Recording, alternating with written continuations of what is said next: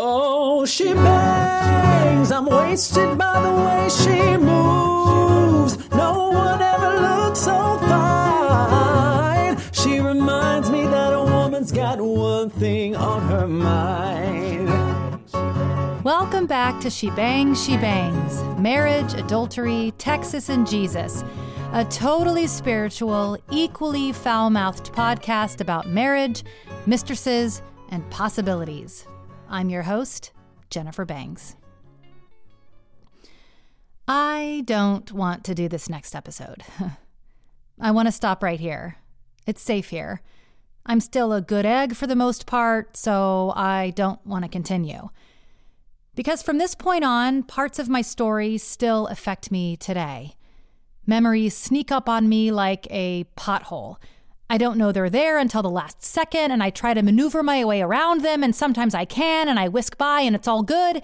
And other times, the entire car galumps and scrapes through, and I'm jarred and angry and wondering if there's any more damage that's been done. But it'd be pretty lame to stop right here, self-preserving and all that, so here we go. But first, a recap. For 6 years, I'd been fighting for my marriage alone. That first year James left me was the hardest year of my life, and my two comforts during that time were A, my lifelong faith in a God who loved me and wanted healing for all of us, and B, my fledgling and unfortunately burgeoning social group of women who all wanted to save our flatlining marriages. The group was called IGTS, I-G-T-S. An acronym for I'm going through shit, because we were. We drank wine and fed each other stories of reconciled marriages. And after 1 year, my husband James came home.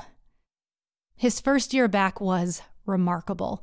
It was probably the greatest year we ever had as a couple, because part of recovering from infidelity is doing it together.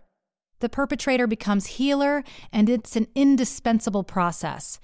And that process emboldened us to grow our family by adding another child to it. This time not through my womb, but an orphanage overseas. As a family of now 4, we found ourselves back in Texas in my hometown with an adopted child. And when we moved to Texas with a new baby, we were not strong enough for her. Our marriage was not strong enough for an adopted child. That wonderful year or so of healing ended. We started to fall apart. I found comfort in sexting with a guy named Bruce, and when my husband found out, he said he was filing. I cried out to God, and he told me something would happen at the start of the new year. And at the end of December, as January was making its way around the corner, James relented and said he didn't want to end our marriage. I don't think he was proclaiming any form of forgiveness, but rather exuding hope, something he'd never displayed before. And desire, also something he'd never displayed before, that maybe we can make this dumpster fire of a marriage work. So, grab a glass of champagne and welcome to IGTS, Episode 8, Robert. Oh, there were times that I thought I wouldn't last for long. But now I think I'm able to carry on. It's been a long time coming, but I know a change is gonna come. Oh, yes, it will.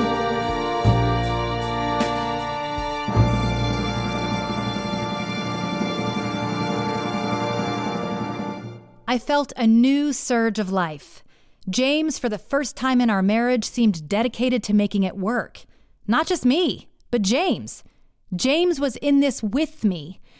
I felt an incredible rush of promise for our future. It was such a sharp contrast to the mountain of bullshit I'd faced on a daily basis, knowing I was the only one at the helm trying to keep our ship of a marriage from sinking. And yes, I just mixed two metaphors in a really ineloquent way. Whatever. It had been shit and sinking ships for years, and I'd been the only one doing something about it. Yes, I did have that sexting affair, and yes, it was wrong. but it culminated into nothing. I had promised my friend that I'd never sext that guy again, and I never did. There were no residual feelings for him, and as quickly as the sexting began, it ended. James had either forgiven me or let it go. I had apologized profusely and had paid my penance by attending those futile counseling sessions and eating dirt for months. James never brought it up again.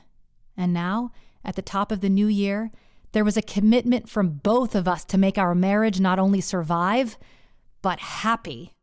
Finally, God, I was thrilled. James was a computer guy. In his days after film school, trying to make it in producing in Hollywood, he realized the futility of starting at the bottom. He decided to use his skills as a computer programmer / entrepreneur and make a lot of money, then go back into film. Because James and I had lived in LA, we had a lot of film connections. So James took some of the money he'd made and invested it into a movie his best friend was making. The film was premiering at Sundance Film Festival this particular January, so James and I flew to Utah to see the film, support our friend, and see what our investment money had produced. It was the first vacation we'd taken without a kid in 4 years. The film was an absolute hit and went on to make a decent splash in Hollywood, making us a nice return on investment. As we were celebrating the success of the film late one night in our hotel room, James and I got completely wasted, or at least I did. As drunk as I was, though, I still remember clear as day James's question to me that night. Jennifer, if there was no Jesus, what would you do with your life? I knew what he meant, or at least I took what he meant was this. Jennifer, if there were no consequences to your actions, if there was no guilt on your part, if you could do anything you wanted without a thought of selfishness or responsibility, what would you do? And I answered, take our son Andrew and move to New York City. I was surprised how easily the answer came. I was caught off guard by the question, and the alcohol ironically aided in a sober answer. If I hadn't been as drunk as I was, I wouldn't have been as forthcoming, and if I'd had a moment to think about it, I would have answered differently. But my response rolled out of my mouth like marbles down a hill. I'd take Andrew and move to New York City. I don't remember how James responded, and as time wore on, I figured he'd forgotten the conversation altogether. I mean, we were both so drunk, the fact that one of us remembered it was a miracle in itself. January passed and my husband asked me what I wanted for my birthday in February. I told him, a stripper pole. We put it up in our study. The study was perfect because it already looked like a seedy topless bar with its 1970s dark wood paneling covering 2 walls and the entire ceiling. The 3rd wall was a built-in wet bar and the 4th wall was one giant mirror. A perfect room for a pole. James was out of town on a business trip the actual day of my birthday, so he paid for 2 of my closest friends and I to go to dinner, then come home and test out the pole. Michelle, the one who'd helped me take those initial photos for Bruce, she nor I had any idea what to do on a stripper pole, but my other friend Cindy, well, Cindy was older with bleach blonde hair, Botox, and tits for days. She was my next door neighbor and the kind of person who seemed to know her way around these things. The next day, James came back from his business trip. He'd already given me my present, but wanted to give me my birthday card in person. It was a typical drugstore type of card, something that said, "For your birthday, I wish you 100 birthday wishes," with a picture of a candle. But where the pre-printed hallmark ended, James began. James had written into the card 100 wishes of mine. The first, that he'd be the most fantastic husband I could ever have. The second, that our son would never stop calling his bouncy toy a boingy boingy. The third, that our Russian daughter would avoid being recruited by the KGB. The 4th, that I would win an Oscar. The 5th, that I would know God's love in deeper ways every day. The 6th, that I could be actual friends with Cookie Monster. The 7th, that I could kidnap our friend Siberian Husky Vandyshaf and get away with it. The 8th, the 9th, the 10th, and on he wrote. Each one a specific wish he'd heard me say, either in passing or in jest or in a late-night contemplative confession. Wish after wish, until he got to 100. 100 wishes. All of mine. I didn't think he'd been listening. I didn't think he cared. But he had. He did. This man knew me. He knew me. And he loved me. I read his words over and over again. I slid to the floor in our kitchen and continued reading, my hand frozen over my gaping mouth. "James, this is the most incredible thing I've ever read," I sputtered through tears. 100 wishes. 100 wishes of mine for me. He'd been listening all these years. He'd been listening. I told James I wanted to paint an entire wall with his wishes for me. I felt so seen, so heard, so validated for just being human, for just being me. Michelle came over the next day. "Wow, Jen, you said James was working on the marriage, but I didn't believe it. I didn't believe him that he could do it. I never thought he'd picked up on a thing you cared about, but now? I mean, yeah, you guys really are going to make it." And then she did a loop around the stripper pole. "I mean, this has been a pretty awesome birthday for you," she laughed. We were gonna make it. We were actually gonna make it. After 6 years of struggling to love and forgive and not let go, for me, for James, for Andrew, for Bibi, the toil had paid off. We were gonna be one happy family. It was happening. God had told me something was gonna happen at the beginning of the year. This was it. The theater where I had done Oliver and Rent posted auditions for Camelot. I had worked at this theater many times over the years. In fact, one of the first shows I ever did there was Fiddler on the Roof. When I did it then, we're in flashback mode here. When I did Fiddler then, a decade before, I was fresh out of college playing opposite of a New York Broadway actor. At the time, he was newly married with a baby on the way, and at one point in rehearsal, the director added a kiss into our scene, and I was mortified. Kissing a married man. I was so nervous his wife was going to hate me for kissing her husband, but instead, she came to the show and said she liked me. After the show had closed, I received a Christmas card that year from this guy and his wife and their new baby girl. I was so honored that this fancy Broadway actor remembered me and included me in their list of people to send Christmas cards to that year. Okay, flashback over. Now we're back in February at the auditions for Camelot. This is now 11 years later, right now. We're present tense.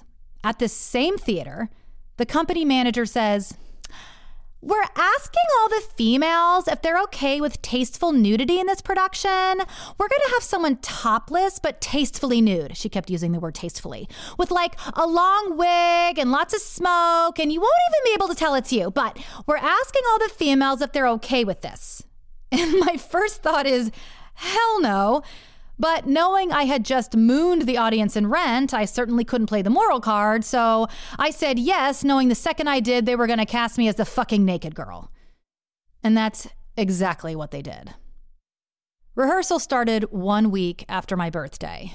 The day before our very first rehearsal, I get a call from the company manager that there's been a change, and instead of standing ghost-like, tastefully topless, I'm now going to be on a bed rising center stage, naked, straddling King Arthur. "Oh, and I believe you know him," she says. "You all played opposite of each other in Fiddler on the Roof." And I'm like, the married guy? So I tell my husband, and he says it's fine as long as I keep him apprised of the situation. And then I freak out to a couple of girlfriends, and they're like, "You are being so stupid. He's been on Broadway like a gazillion times. His wife has seen him make out with tons of women. She doesn't care. Besides, maybe they're not even married anymore." And so I go to my computer, and according to Google Images, this guy, Robert, looks like he's still married.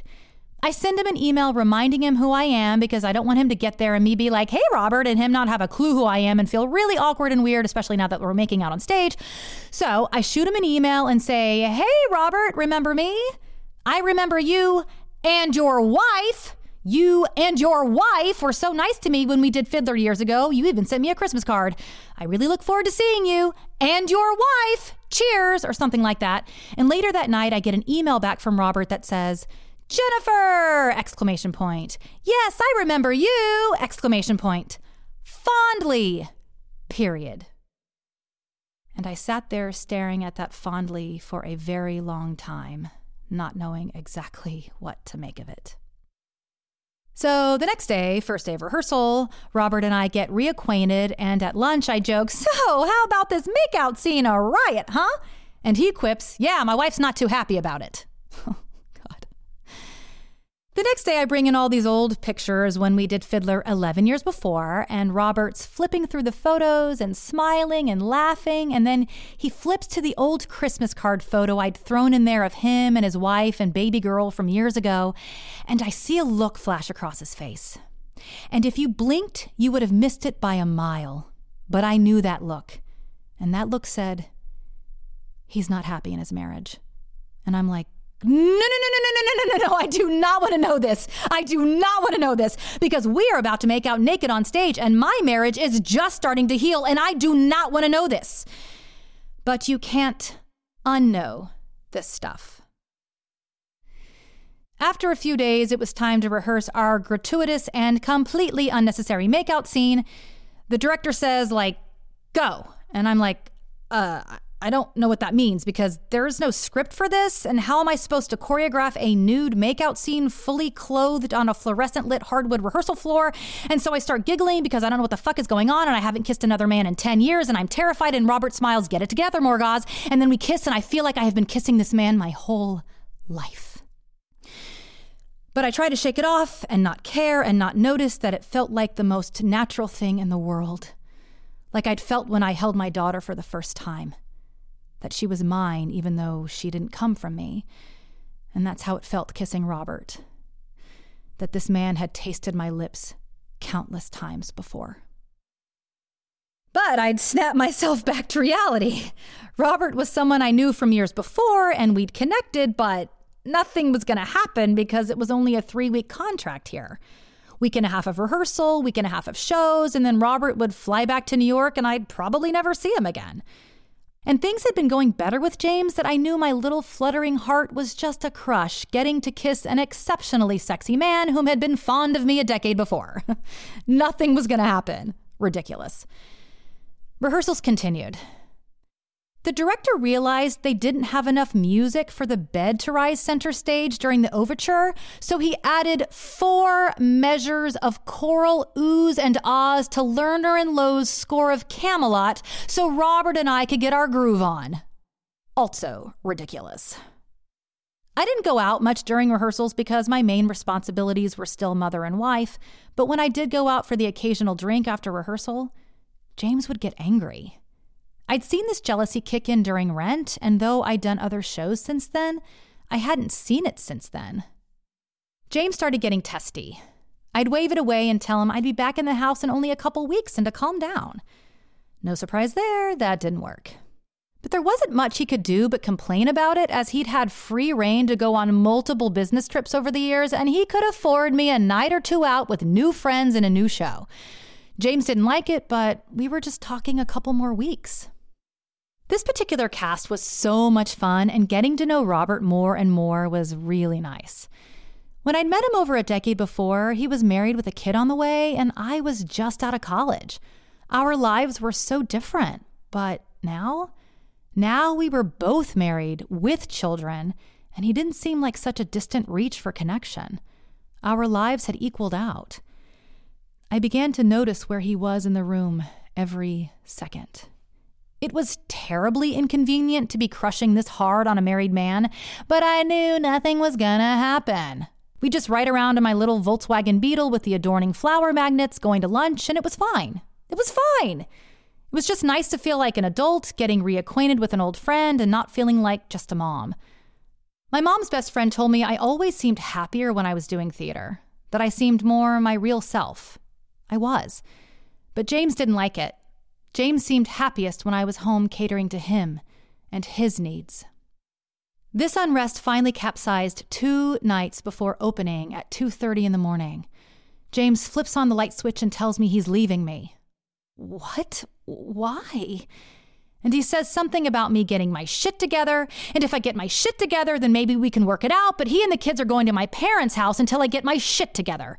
He had no further information on what exactly getting my shit together looked like. But in that moment, after years and years of his threats to leave me, and that entire awful, painful year when he did leave me, and the adultery and the abuse and the selfishness and the callousness, my heart broke. I literally felt my heart break in half. In that moment, it died for my husband. It stopped beating for him. I saw a figurative light switch emerge, and I flipped it, and it felt good. The light said, "No longer care. If your husband doesn't want you after so many years of you trying, show him what a single Jennifer Bangs looks like." And so I took my smashed heart and narrowed my eyes on Robert. He had confessed to me earlier that week that there had been infidelity in his marriage before, and they both had just kind of looked the other way, and so I was like, I'm not doing anything to them that hasn't already been done. The next day, it was opening night. James said he was taking the kids to my parents, and I'd have the house to myself indefinitely. It was too much to process, so I put it out of my mind and drove to the theater. As much as I didn't love how stupid my part in the production was, the booby-flashing chorus girl, I was glad to have somewhere to go to keep my mind off of things. I would just keep my head down, do my part, and try not to think about it. I'd invited no one to the show. I mean, why would I? Come see Camelot, where I have no lines, no songs, but flash my tatas.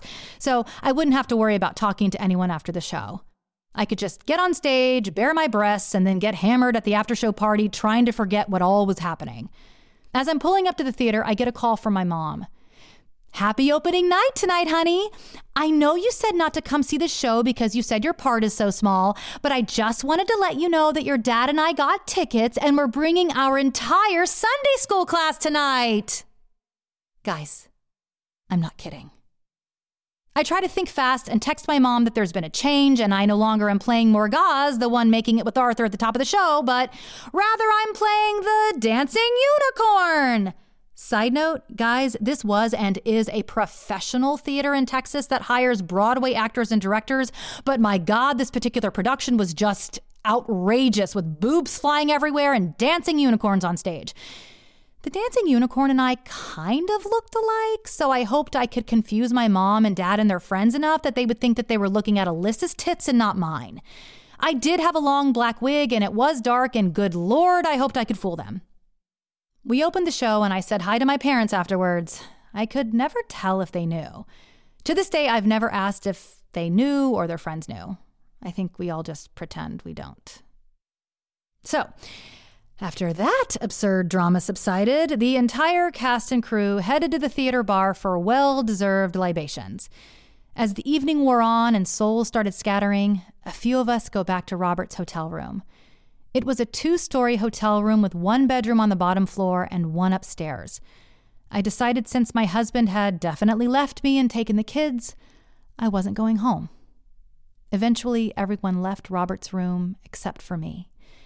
I asked him if I could spend the night as I didn't want to go home, and so he leads me up the stairs to the second floor where the other bedroom is, and we get to the top of the stairs, and he stops and looks at me and leans over and kisses my forehead and then goes back downstairs. Oh my God, damn it, I thought. The one time I try to do something bad, I can't even do it. What woman gets turned down when she's alone in a hotel room with a guy she's already been naked with? Oh, well. So I fall asleep until the next morning when Robert comes in and he's like jostling me awake. Hey, I just got a funny email. Have you checked your email? My husband, James, had found my theater contact sheet and emailed the entire cast and crew and board and president of the theater asking them if anyone has seen his wife as he and the kids are worried sick. And so I called James and I'm like, "What the fuck, James?" And he's like, "Where are you?" And I'm like, "I don't have to tell you because you left me, remember?" And he's like, "Well, the kids and I never left and I don't want to leave you anymore." And I'm like, it doesn't work like that. At this point, Robert is now laying on my bed and I'm thinking, oh, maybe this thing isn't over yet. And so he leans over and kisses me, and oh my God, I was undone. It was so fun. It was so nice to be wanted and to want someone in return. We had a matinee that day, so we drove to the theater, and as I walk in the stage door, an actor says to me, "What's with their weird Facebook post, Jen?" My husband had hacked into my account as me and posted on Facebook as me, "Hey everybody, want everyone to know what an awesome mom I am doing a show where I'm naked with the married guy grabbing my ass. Aren't I a good mom?" And I furiously dial my husband and I'm like, "What the fuck, James, take that down." And later that day, I find out he's also hacked into my email account and emailed every single female on the contact list, including famous Hollywood clients of mine from my photo archiving company, begging all of them to ask me to come home and be a good wife and mother to our children. That night was the second night of our show, and my husband came up to the theater and picked a fight with Robert and the Broadway director and the producer. The next day was Monday. We had no shows, and my husband goes to work, and I sit at home thinking, did I just have an affair? Did I just sleep with a married man? What the fuck just happened? I mean, I didn't actually have sex with Robert, but it was damn near close. Tuesday night was our next show, and I went up to the theater not really knowing what to say to Robert. I just did my stupid naked shit and then waited for the curtain to come down. I asked him if he wanted to go get a drink. We went to a local restaurant, just the two of us, and as we sat down, he apologized for making out with me. "Don't say that," I groaned. "Oh, God, please don't say that. I finally did something bad. Don't apologize to me. Don't make this into something so minor that it isn't allowed to hold the significance of it in my life." He smiled. "Okay, but I do feel bad. I feel like I took advantage of you." "Please," I retorted. "You didn't take advantage of me. I did what I wanted." And then Robert says, "You know, you've changed. You're not the sweet Christian girl I knew from years ago. You're different. Your light has dimmed." God, this was the worst post-sexual conversation ever. First an apology, then an insult? "Well, yeah," I snapped back. "I've been through a hell of a marriage and been cheated on and verbally abused and lightly physically abused, and I'm still holding on with two kids, one of which has so many issues because she's from a communist orphanage. So yeah, my fucking light has dimmed, asshole. And your light, by the way, isn't looking too bright either." We walk back to my car and sit there. Then Robert kisses me. "Good, I think. This is more like it." He then pulls away and says, "How's your walk with Jesus, Jen?" Oh my God, are you kidding me with this? Stop trying to make me feel bad for what I'm doing. I'm not apologizing for what happened 3 nights ago. I'm glad I did it. I'd do it again. And then Robert's face changes. "Really?" "Yes," I say emphatically. "Then let me take you to bed." And so we drive to Robert's hotel room. A few hours later, I come home to an angry James. I ignore him.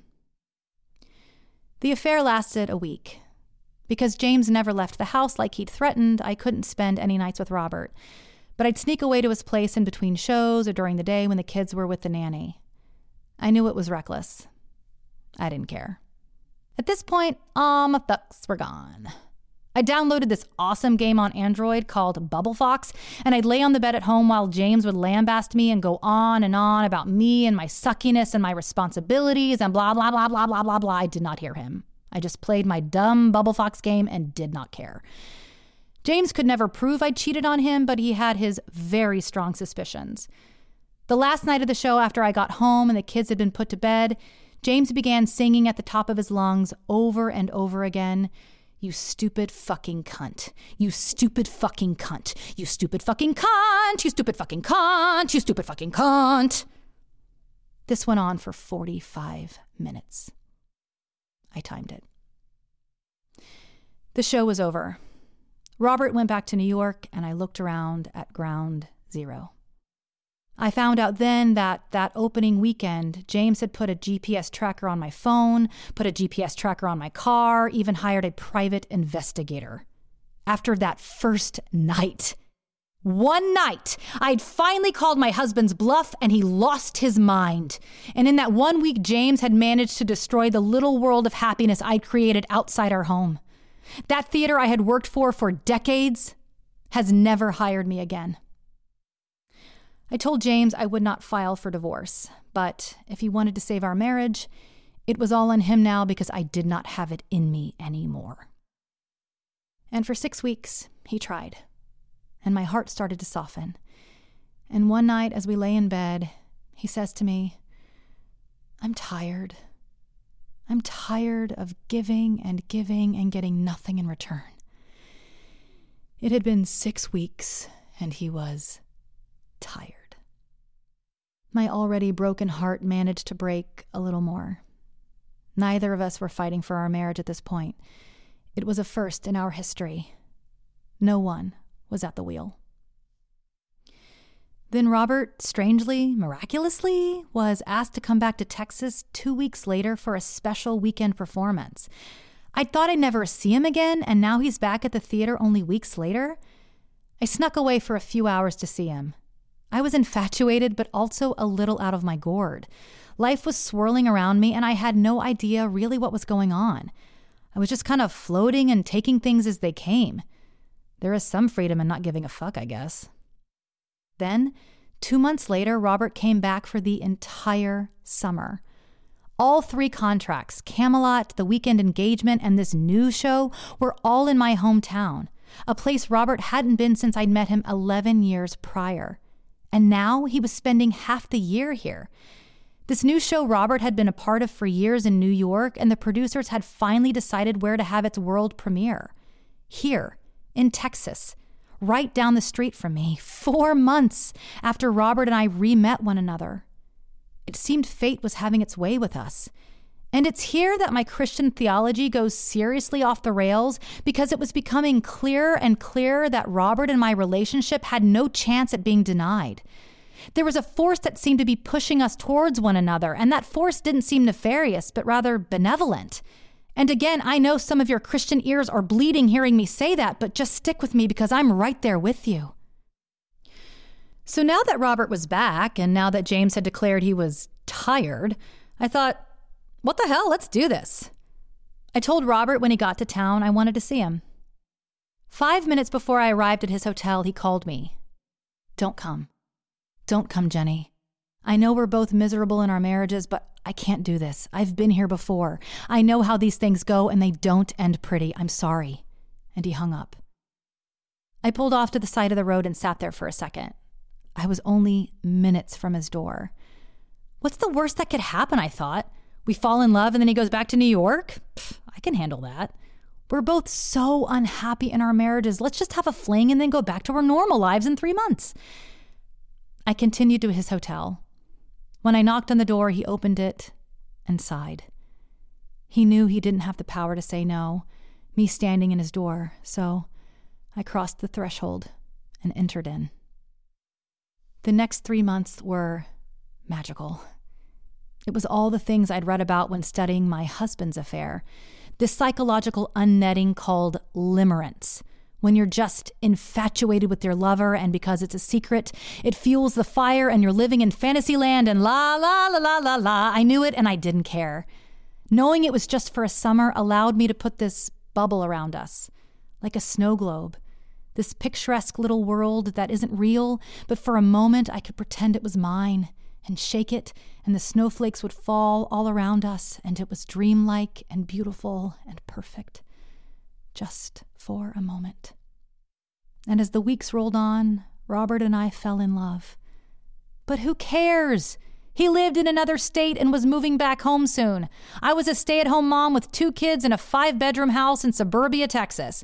Even if we wanted to be together, it was an impossibility. So any kind of long-term scenario didn't enter either one of our minds. Robert would tell me how incredibly lonely he and his wife were in their marriage. I asked him once if he wasn't going to go all in and try to make it work, why not just end it? "The kids," he said. "I would rather cut off my balls and put them in a mason jar than divorce my wife and leave my kids." Okay, that pretty much settled it. James decided we needed a change. Maybe it was his last-ditch effort to save our marriage, I don't know, but one summer day he says, "Let's move to New York City." I was dumbfounded. New York City? "I thought you wanted to go back to LA, James." "Yeah, but isn't that what you said at Sundance, Jen? That you wanted to move back to New York City?" He'd remembered. He'd remembered that drunken confession. I tried to control my excitement. I knew if I showed an inkling of joy, James would beat it down. So I put on a poker face, an expression of neutrality. Yeah, I guess we could look into that. I immediately called my Texas divorce attorney. When you live with a man who's always threatening to leave you, you better always have an attorney on call. I drove over to Jack's office and laid out what James had told me. What am I missing here, Jack? How would it benefit James to have us move to New York and then him decide to divorce me later? I knew better than to think James was wanting to move to New York for me. But the attorney couldn't think of any reason James would do that. It'd be better for him to file now than pay for a move to another state and establish residency there, he said. I left Jack's office scratching my head. Could this be real? Could James actually be doing something for me out of the kindness of his heart? I started making logistical plans for a move to New York. James said it would be a crazy adventure and maybe good for us to have two homes. He suggested Andrew and I go ahead, enroll him in school, and find a place for all of us to live, and eventually James and Bibi would join us. James's company was expanding into Manhattan, but for the time being, he needed to stay in Texas. And I had just gotten Bibi into a special school, so she needed to stay in Texas. But Andrew and I could go ahead, he said, and we could fly back and forth on the literal 1 million airline miles we had. At first, I told Robert nothing of these plans. It didn't matter if I was moving to a city, because since it was just a summer fling, I could shut my eyes and tell myself I wasn't doing anything pivotal to his life or mine. Fantasyland for a few months, then go back to our real lives. So at first, I didn't tell Robert. It didn't matter if I was moving. I wasn't interested in ripping him away from his family. I wasn't going to whip out the formaldehyde for that mason jar. Then something happened. Robert changed his mind. I want to be with you, he said. Don't leave your wife for me, I said. Leave because you both don't want to fight for your marriage, but don't do it to be with me. At the end of the day, I wanted Robert's marriage to work out. I wanted the best for him and his kids. I know that sounds preposterous, sleeping with a married man yet claiming to root for his marriage, but that's what it was. It is possible to live with those seeming contradictions, at least for a time. But our summer together changed how both of us saw our futures. There was now an alternative story unfolding to what seemed a dismal and destined path. I want to be with you, Robert said. I want this to be the first chapter of us, not the last. And so I kissed him goodbye as he got on a plane back to New York City, not knowing if he meant it. Not knowing if he'd meet me in the Big Apple once I got there in 2 weeks. Not knowing if this new adventure would prove just the thing James and I needed to bring us together, or the Excalibur to cut us to pieces. To this day, I believe in my heart and soul that the moment James suggested we move to New York was a divine moment.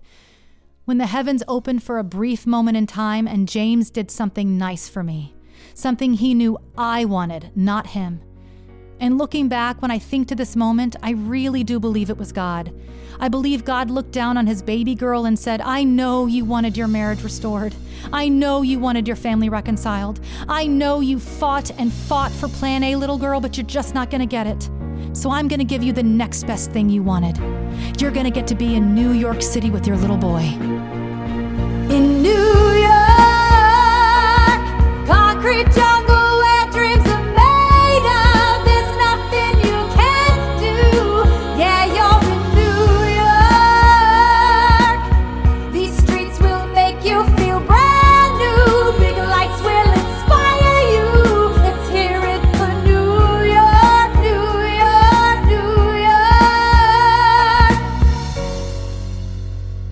Next episode, episode 9. Start spreading the news, I'm leaving today. This is She Bangs, Marriage, Adultery, Texas, and Jesus.